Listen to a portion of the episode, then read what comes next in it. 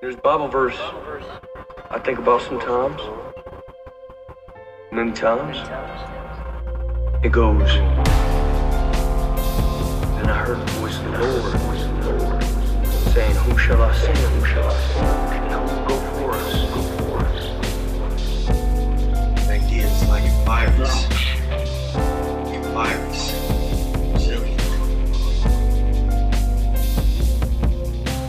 I said,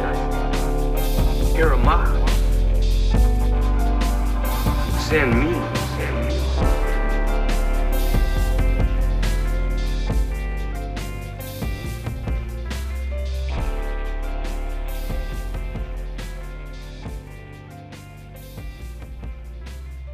I'm going to tell you the story of a patriarch, the patriarch, one of the first partners of God in his relentless quest to partner with humans and establish a relationship. A man who is one of the few to see two different Earths, basically. He might have been a drunk, but I doubt it. He might have been a little bit more self centered than we previously thought. He was given one of the hardest tasks ever asked of a human, in my opinion, and he seemed to take it in stride, maybe a little too well. But as his name suggests, he was put on this planet to bring us comfort comfort from our labor and from the painful toil of our hands because of the ground that the Lord had cursed. And his name means rest, and I'm, of course, speaking of Noah. Noach in Hebrew, but for the sake of the listeners, I'll stick with Noah. I've said this previously in other podcasts, but I'm going to say it again on this one. If there is one story that on the surface seems like a Sunday school story, it is this one. And on the flip side, if there is one story that is incredibly tragic, sad, horrible, gut wrenching, has no place to be read by a child as they go to sleep, I would say it's this one. And but we all do it. I mean, and the animals in the ark, and two by two, and doves, rain, sunshine, rainbows, yay! I heard a quote recently from an author named Karen Armstrong in one of her great books. It was speaking to the, you know, exactly what this podcast is about. And she said, quote, We have domesticated God's transcendence. We often learn about God at about the same time we learn about Santa Claus. But our ideas of Santa change, mature, and become more nuanced, whereas our ideas of God can remain at a rather infantile level. End quote. Karen as Morpheus would say, I know exactly what you mean. I would put the story of Noah's Ark at the top of this list. Children gather round. I'm going to tell you the story of how God decided to murder every human except for eight, excuse me, not just humans, all living creatures. And the reason being is that the corruption of their thoughts and actions had gotten so bad that every thought they had was pure evil, sinful, lustful, murderous. And it had to be destroyed. But, you know, look at the giraffes, kids. Aren't they cute? Let's, uh, let's hit the sack. So God said to be fruitful and multiply and fill the land. Well, the land is already full, but what has multiplied is innocent blood. But how did we get to this? How did this become the answer from the Creator? Well, maybe you haven't had time to sit down and wrestle through these questions on Noah as you grew up and started a family and a career and a mar- mortgage and a car note. But sadly, I have in my spare time. So, with that in mind, let's get into it. What does the world look like in the time of Noah? From the biblical account, you know, potentially there hasn't been any rain as of yet. Think of it like a perfect greenhouse. The earth is still watered from the mist coming up out of the ground. People are living to, you know, three, four, five, six hundred years old. This is very much a sense of the supernatural and cosmic overlap. I'll get more into that. The evidences that are coming out on the proof of a flood are getting pretty hard to combat at this point. Not from Christians, although they're leading the way. The shift in the state of the earth before and after is staggering. I mean, you want to talk about climate change. This series of cataclysms so reshaped the geography that, you know, it's a different life afterwards. Extended period of flash floods, weird solar activity that broke through our Van Allen belt, giant stone structures called megaliths almost look like the stone is melting. Amazing northern light changes that you can see in the rock artwork of the people groups of this time all over the world that would have no way to corroborate their stories on different continents. You have tales and stories from everyone that, as Dr. Judd Burton puts it, this global event clearly happened because it was so significant in that it burned itself into the collective cultural memory of the planet. So when you consider the minuscule variations that exist in, you know, flood epics, flood stories around the world, what he's saying is that the changes and differences in the flood stories from all the people that kept records or passed them down, they're barely different. The source of the power of how this happened changes, and, and the credit to either, you know, the creator god Yahweh did it, or Marduk, or another Babylonian deity, or a Mesopotamian god, you know, what have you. But something happened. Something so big that it puts us on a 90 degree culture change after. We have some f- large forgotten creatures as well that you know we can garner from the archaeological records. The atmosphere is so different then, you know, with the changes in nitrogen and oxygen levels. Again, it's not hard to fathom, and scientists have replicated that today. They've super oxygenated water, and you get fish that grow double, triple in size. You know, from this you had short-faced bear, dire wolves, giant sloth, saber-toothed cats, mammoths, mastodons, Gigantopithecus, and giants. Yes, giants. Giants, a world of giant beings, human beings, sort of. Now, I've been trying to figure out how to convey this subject to the audience. How do I tell the story of Noah and not start with the watchers and the giants? This is a stupid worldly analogy, but that's kind of the nature of this podcast. So here it goes. I heard a stand up comedian do a routine, and he was trying to show the world how he would explain how Kim Kardashian got popular.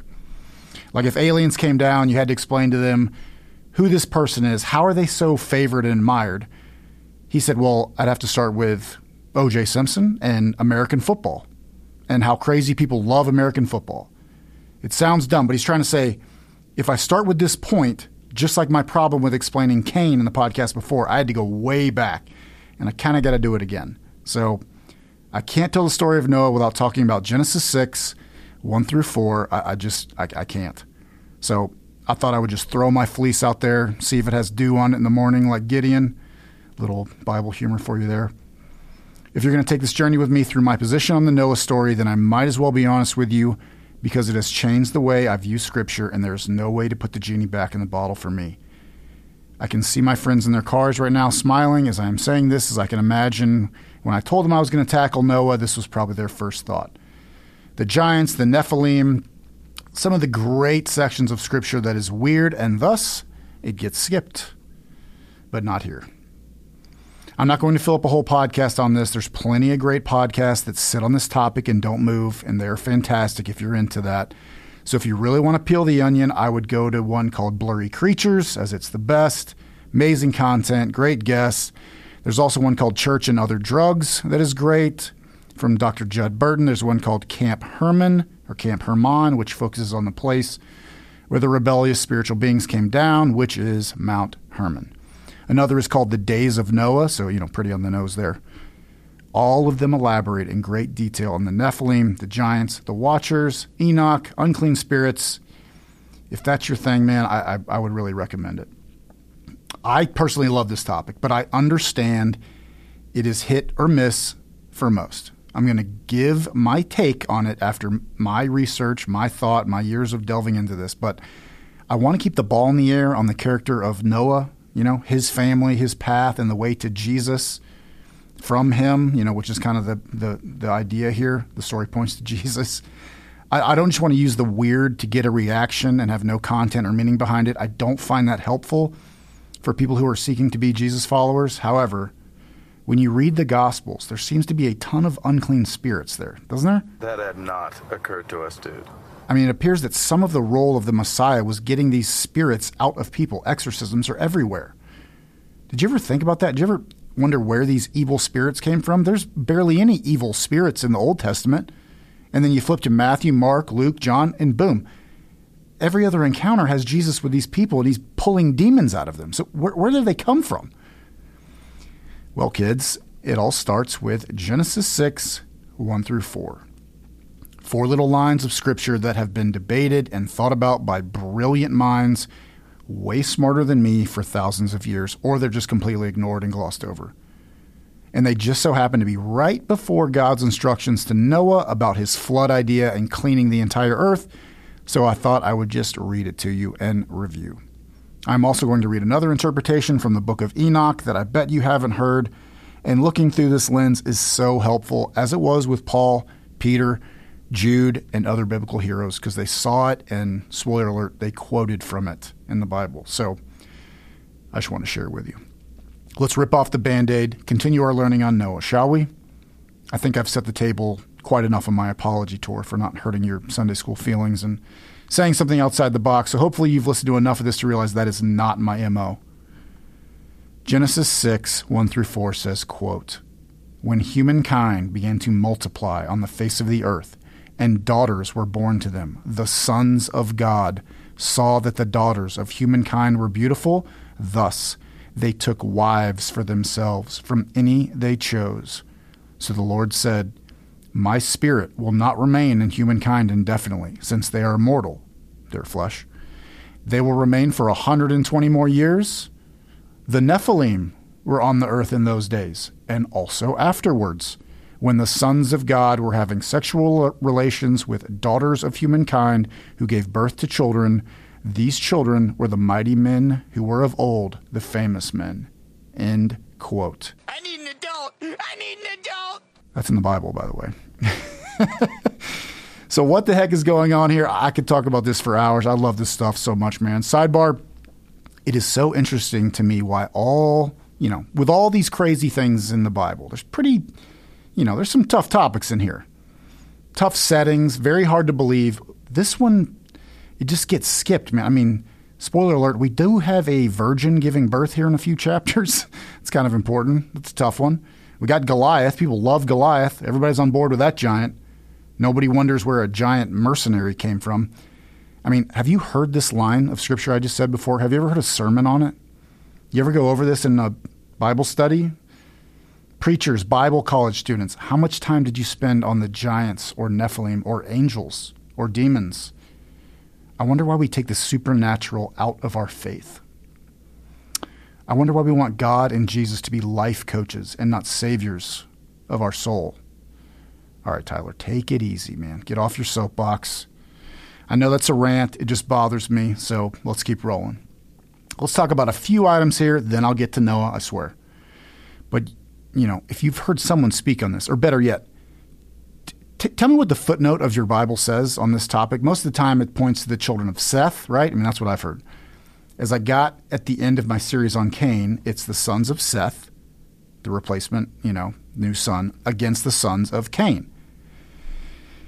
If you, this idea has so many holes in it, it's not even worth talking about. But if you ever get bumped on this, this will be the stance of probably ninety percent of the people. If if if it's told through the Sunday school setting, so if you want to boost your faith and theirs, this could be a, a cool little pivot point. It, it was for me.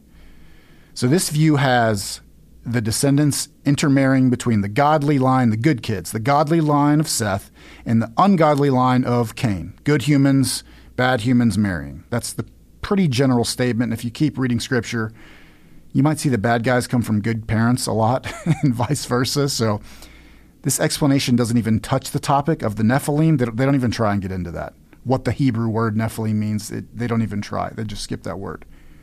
Third, at this point, there's no laws against intermarrying different people groups. There's no Jews and Gentiles, no forbidden unions. I mean, well, there is one forbidden union, and that is exactly what happened. The sons of God are exactly that. They are God's lowercase g's there in the divine council. Big G God, Yahweh, He is the general. The lieutenants are the sons of God. The infantry is the angels. They're the messengers sending signals back and forth. So if you asked a Hebrew at this time, is there one God or more than one God? They would say, there is one God, but there are also other gods. The G word just screws up in, in English, it messes with us. So these sons of God are different spiritual beings. They're spiritual beings who hopped the spiritual fence Ben Elohim, sons of God. You are divine beings looking upon the beauty of human women and breaking that boundary, and this is a big deal. As I have said before, Eve gets all the blame in Genesis 3 for why everything in the world is off kilter. But this event at Mount Hermon in Genesis 6 is a huge deal. I cannot overstate that. It's amazing that more time is not spent on it in the Bible. It's almost glossed over as an assumption that you know it. You guys remember, right? When, when we had the giant problem, you know, before the flood and also afterwards. I kind of notice that as you're reading the Bible. They throw in sentences assuming you know what they're talking about. These tales are all over the ancient Near East. There are so many connections to Mesopotamian literature in Genesis 6, 1 through 11, that is not debated. There is a great book called Ancient Israelite Literature and Its Culture, in its cultural context, I'm sorry, by John Walton. Absolutely amazing. I will say, one thing you will hear by people that are trying to throw you off your faith is that the Bible just took other stories from other people groups and copied them, tweaked them, and presented them. So that's why the Bible is, you know, not trustworthy. This this kind of makes me furious.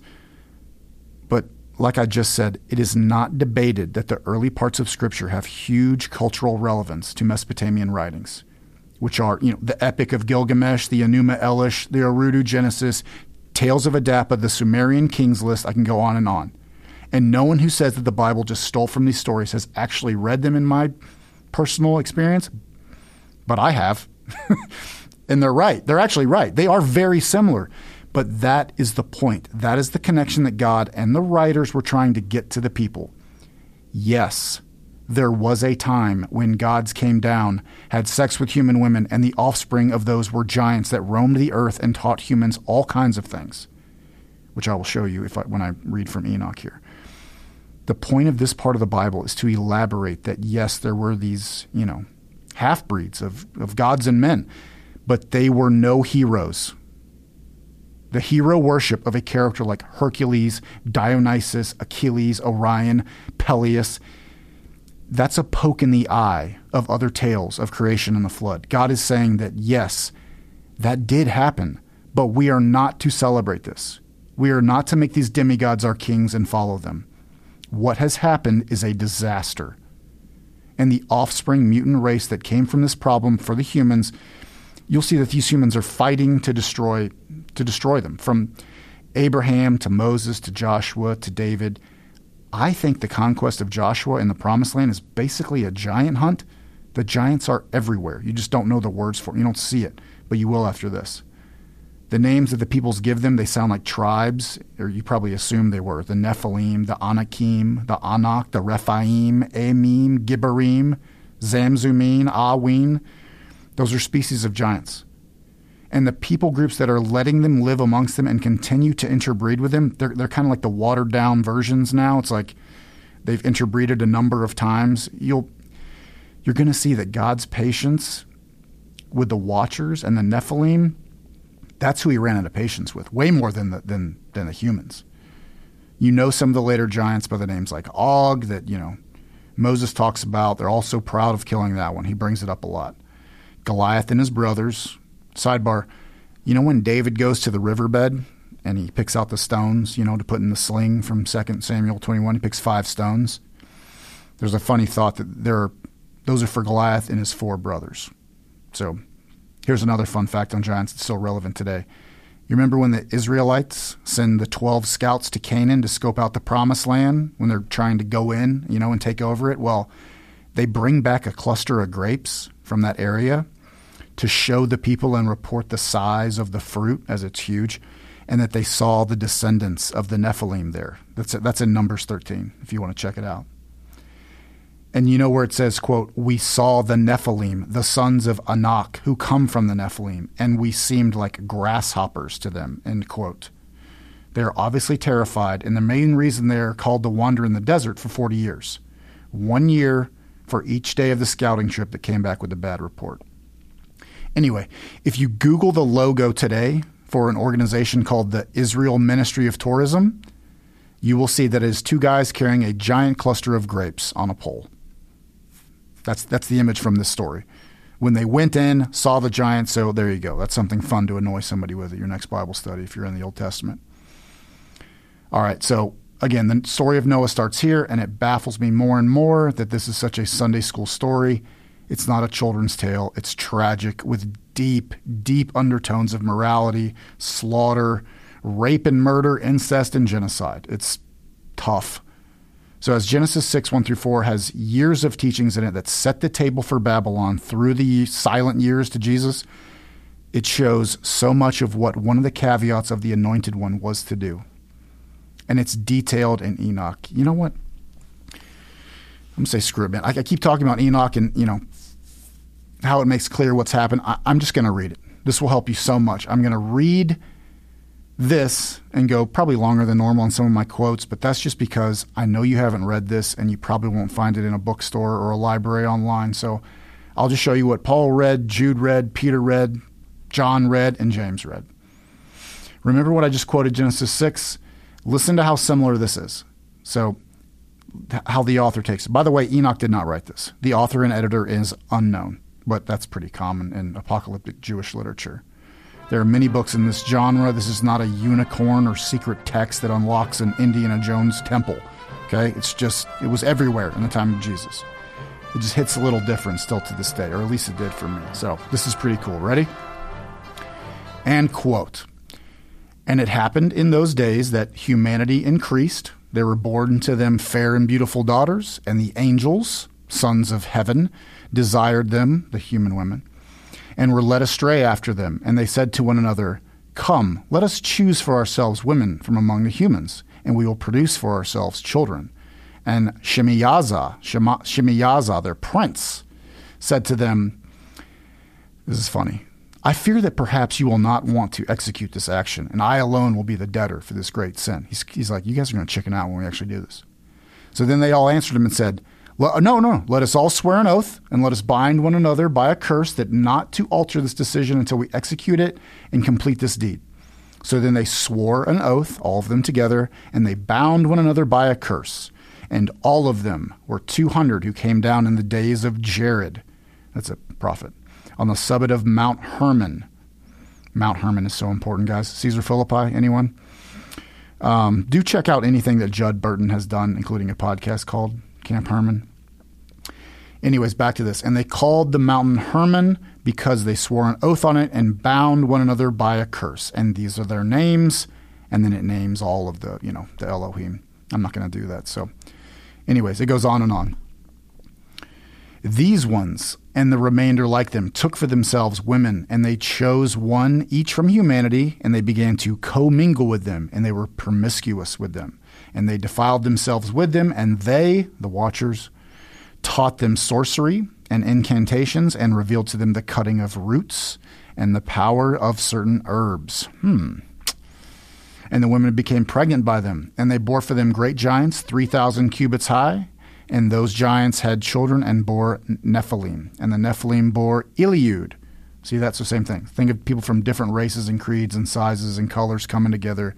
Their traits start to kind of melt together. Tall and small, um, you know, hair and strength, other demographics, same thing here. And they were great. They were growing according to their greatness. These ones, the offspring, were devouring the labor of humanity so that the people were not able to supply them any further. So the giants are basically destroying all the resources. The giants resolved in their minds to rise up and to devour the people, and they began to sin against the birds and the wild beasts and the reptiles and the fish. Um, some people said they might have commingled with them as well. And that's how we'll get weird creatures like a, a sphinx or a centaur or Bigfoot or a mermaid, but you know, I'm not getting into that. And they devoured the flesh of one another, and they drank the blood. The earth complained about the lawless ones. Remember Cain and Abel, the blood crying out? And Azazel, who was one of the watchers, go read Leviticus 16 on that one. And Azazel taught the people to make swords and weapons and shields and armor, as this was a knowledge of the heavens. And he showed them the metals of the earth and the workings of them, and how to make ornaments for the women. And he taught them about silver and bracelets, and he instructed them about antimony that's like a brittle silver white metalloid. And eye makeup and precious stones and dyes because he wanted these women to shine like gods, diamonds and gold sparkling. It's pretty amazing, huh? And the sons of men fashioned for themselves and their daughters, and they transgressed and led astray the holy ones, and much ungodliness happened upon the earth. And they, the watchers and the humans, were led astray, and all their ways were corrupted. And Shemiyaza taught humans to be impulsive according to their mind. About that one? And also incantations of cutting a root. Armaros taught sorcery by loosening of spells, scientific skills, and magic. Beruel taught them signs of lights flashing, lightning flashes. Cucabiel taught them the signs of the stars. Ziquiel taught them the signs of shooting stars, aka asteroids. Arakel taught them the signs of the earth. Shemshazel taught them the signs of the sun. And Sariel taught them the signs of the moon. All of them began to reveal the mysteries to their women and their children, and with this, the giants began to devour the flesh of the humans. Thus, the cries of humans were being destroyed and rose up to heaven. All right, almost done. Here come the good guys. Then Michael and Oriel and Raphael and Gabriel, archangels, archangel lunatics, lunatic, lieutenants here. They looked down from their heavenly sanctuary upon the earth, and they saw much blood being spilled upon the earth, and all the ungodliness and lawlessness that was occurring. And they entered, after entering, they said to one another, the voice crying out upon this devastated earth up to the gates of heaven. Now to you, the most holy ones of heaven, the spirits and souls of humanity, they're growing and saying, Intercede for us, and convey our request to the Most High, and tell him of our destruction, because the glory of the majesty before the Lord of Lords, the majestic one.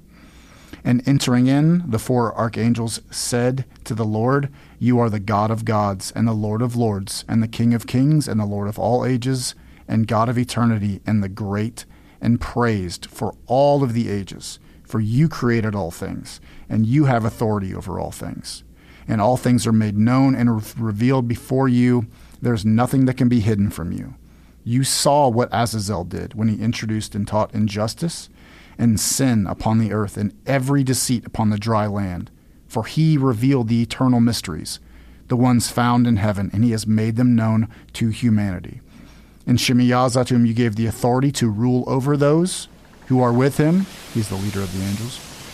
And after going into the daughters of the men of the earth, they had intercourse with them and defiled them with the women and revealed to them all forms of sin and taught them to make charms.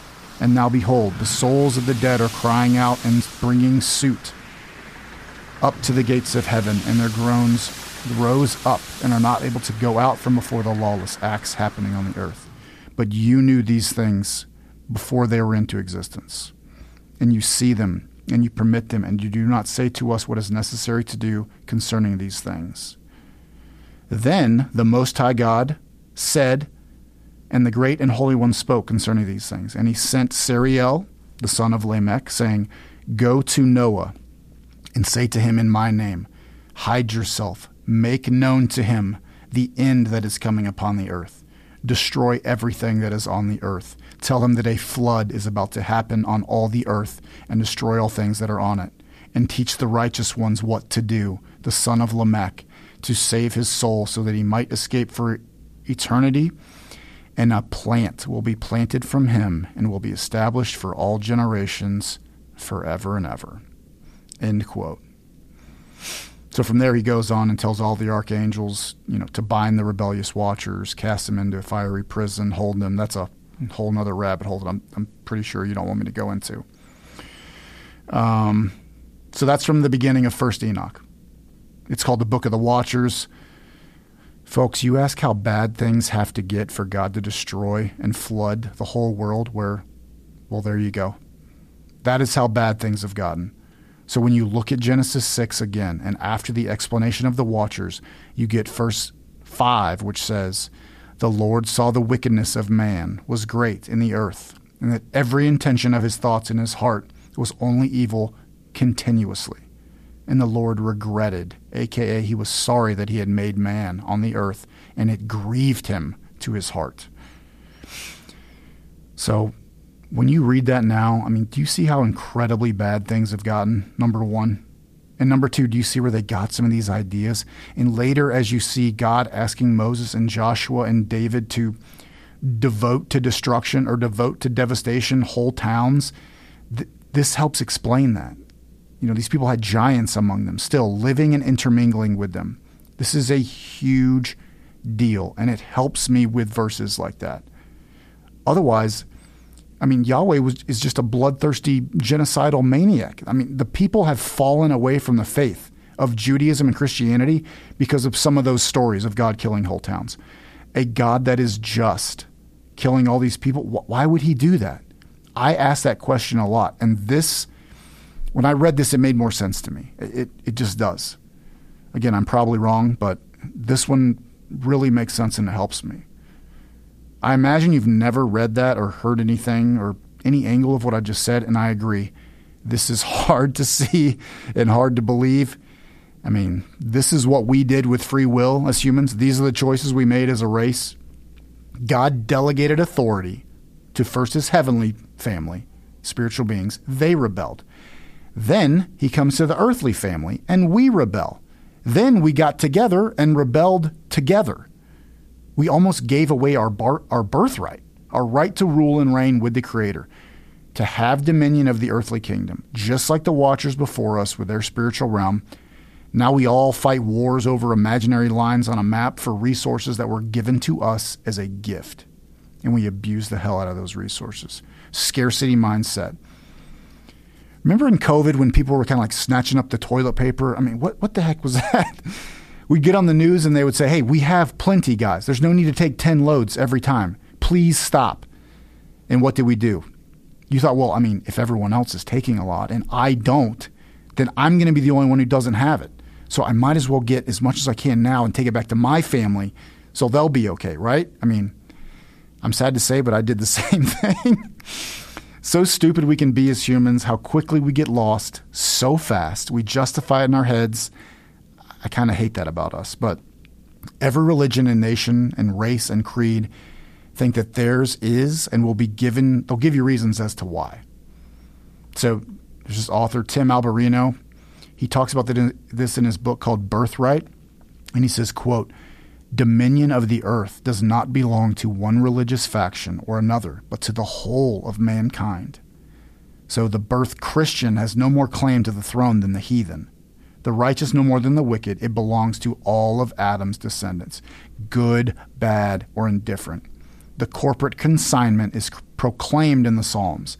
The heavens are the Lord's heavens, but the earth he has given to the sons of men. End quote.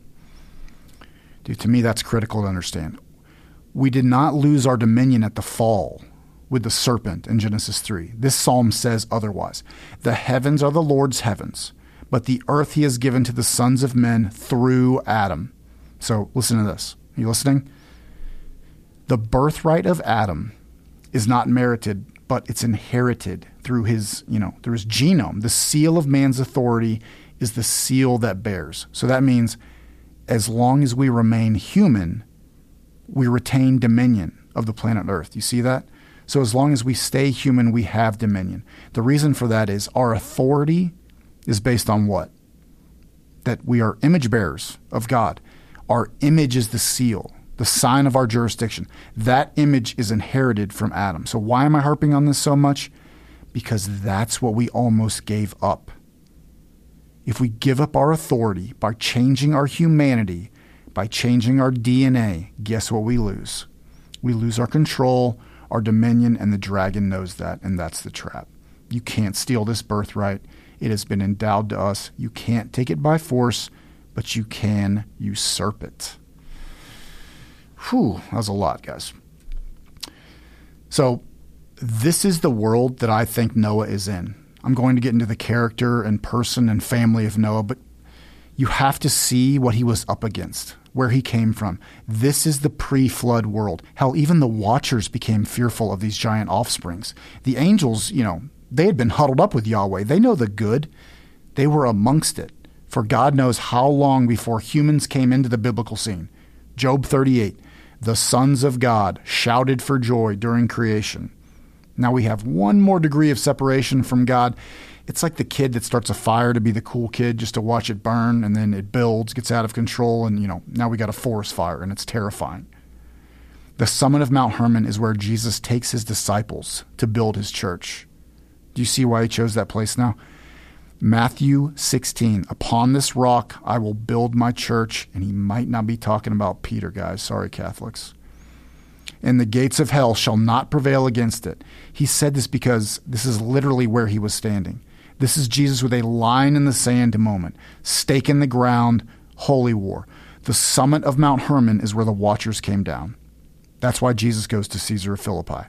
His cousin, John the Baptist, the linchpin between the Old and the New Testament, has just been killed.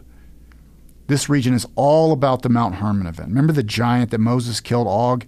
This is his old kingdom, dude. That area was called Bashan. It's now called Batanea. And it ain't about the bulls there. Those bulls were divine, not bovine. We got that word from an Ugaritic text, text. Semitic language, similar to Hebrew. Guess what Bashan means? Place of the serpent. Come on, man. Monuments to the dead are there. The land to Dan is to the west. Remember that, Samson fans? The Rephaim, another creed of the giant offspring, is the south. The gates of Hades, the gates of hell. This region was called that in the place. So the Jewish audience of Jesus would have gotten this. It would have not been lost on them. They got the connection and understood that coexisting with the spawn of other rebel gods, that is not an option. Jesus is not a life coach. He was not a just a simply good teacher and peaceful man like the likes of Gandhi or Martin Luther King or even Buddha. I can't stand when people say that. That's not even close to his claim. The demonic forces that would speak to him, they clearly knew this. They knew he wasn't a personal development coach or a therapist because he said, I am the way, the truth, and the life. No one gets to the Father except through me. So, as C.S. Lewis says, Jesus was either a liar, a lunatic, or a Lord. But he isn't Tony Robbins. He isn't an antidepressant. He's not a happy pill. He is saving our lives from a cosmic turf battle that has been going on for lo- longer than I can fathom. There is a war on for your soul. He saved us. He saved me. How did he do it? He did it by letting the darkness defeat him and kill him. So when you take the supernatural out of the biblical narrative, I think it lessens his mission. The teachings of Jesus is not a grab bag of one liners to put the bottom of your email signature for so you know people think you're a good person. Why so many unclean spirits? Why was that mentioned over and over again in the gospels? Why do the demons know who he is? Where did that come from? How do you skip that? When you look at Machu Picchu and the pyramids in Egypt and South America and the obelisks and the size and detail and scope, I mean, you got questions. And aliens can't be the answer to all the mysteries of the planet. The same way long periods of time can't be the answer to every hole in the theory of evolution. I think the giants were a huge part of that. But, you know, I'm not getting into that anymore. But when Cortez got to Peru and he asked the Incan people, How'd you guys build all these things? You know what they said? They said, We didn't. They've always been here. All right, so let's lay in the plane. I'm sorry. You know, this this this episode's going to be for some people and not for some others, but this topic gets my goose, man. Maybe you can tell. So, when you learn and see, maybe you don't, but still, when you learn and see that Nephilim are real, they were here before and after the flood. No, I don't know how they survived the flood. I have lots of ideas, but you know, maybe we'll get into that one day. But nevertheless, the takedown of their offspring and the spirits of their offspring as they were half God, so they kind of don't die the way we do. That was a portion of the Messiah's role.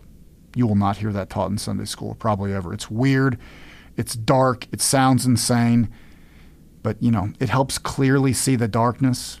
There is a father of lies that are leading them, potentially from a spiritual fiery prison in the bad part of town of the unseen realm. But just like a mob boss in prison sending out his minions, so does he. So you get this knowledge. The more knowledge you have about your enemy, the easier he is to defeat. The greatest trick the devil ever pulled was convincing the world he didn't exist.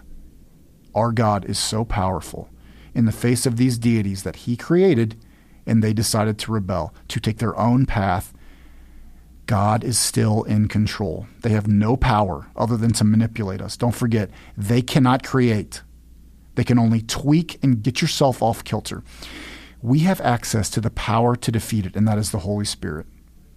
It lives within us, and when we find out who Jesus is and make him king of our life, they cannot rule you.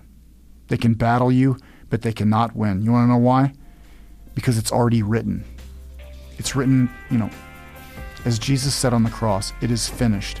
Death is defeated. Darkness is defeated. We are in the end game now like a football game, clock running out. We are in the victory formation and taking three knees. It is commanded. So Nimrod and Baal and Marduk and Dagon and Ishtar and Zeus, Odin and Saturn, you have already lost. Jesus sits on the throne and his blood covers our sin and sets us free. Where Adam and Noah and Moses and Isaac and Jacob and David faltered because of their human flaws, Jesus did not. And all he asks us to do is follow him. Jesus gave his life for me. I will gladly give him mine. I am Tyler Parker, and Sunday School is out.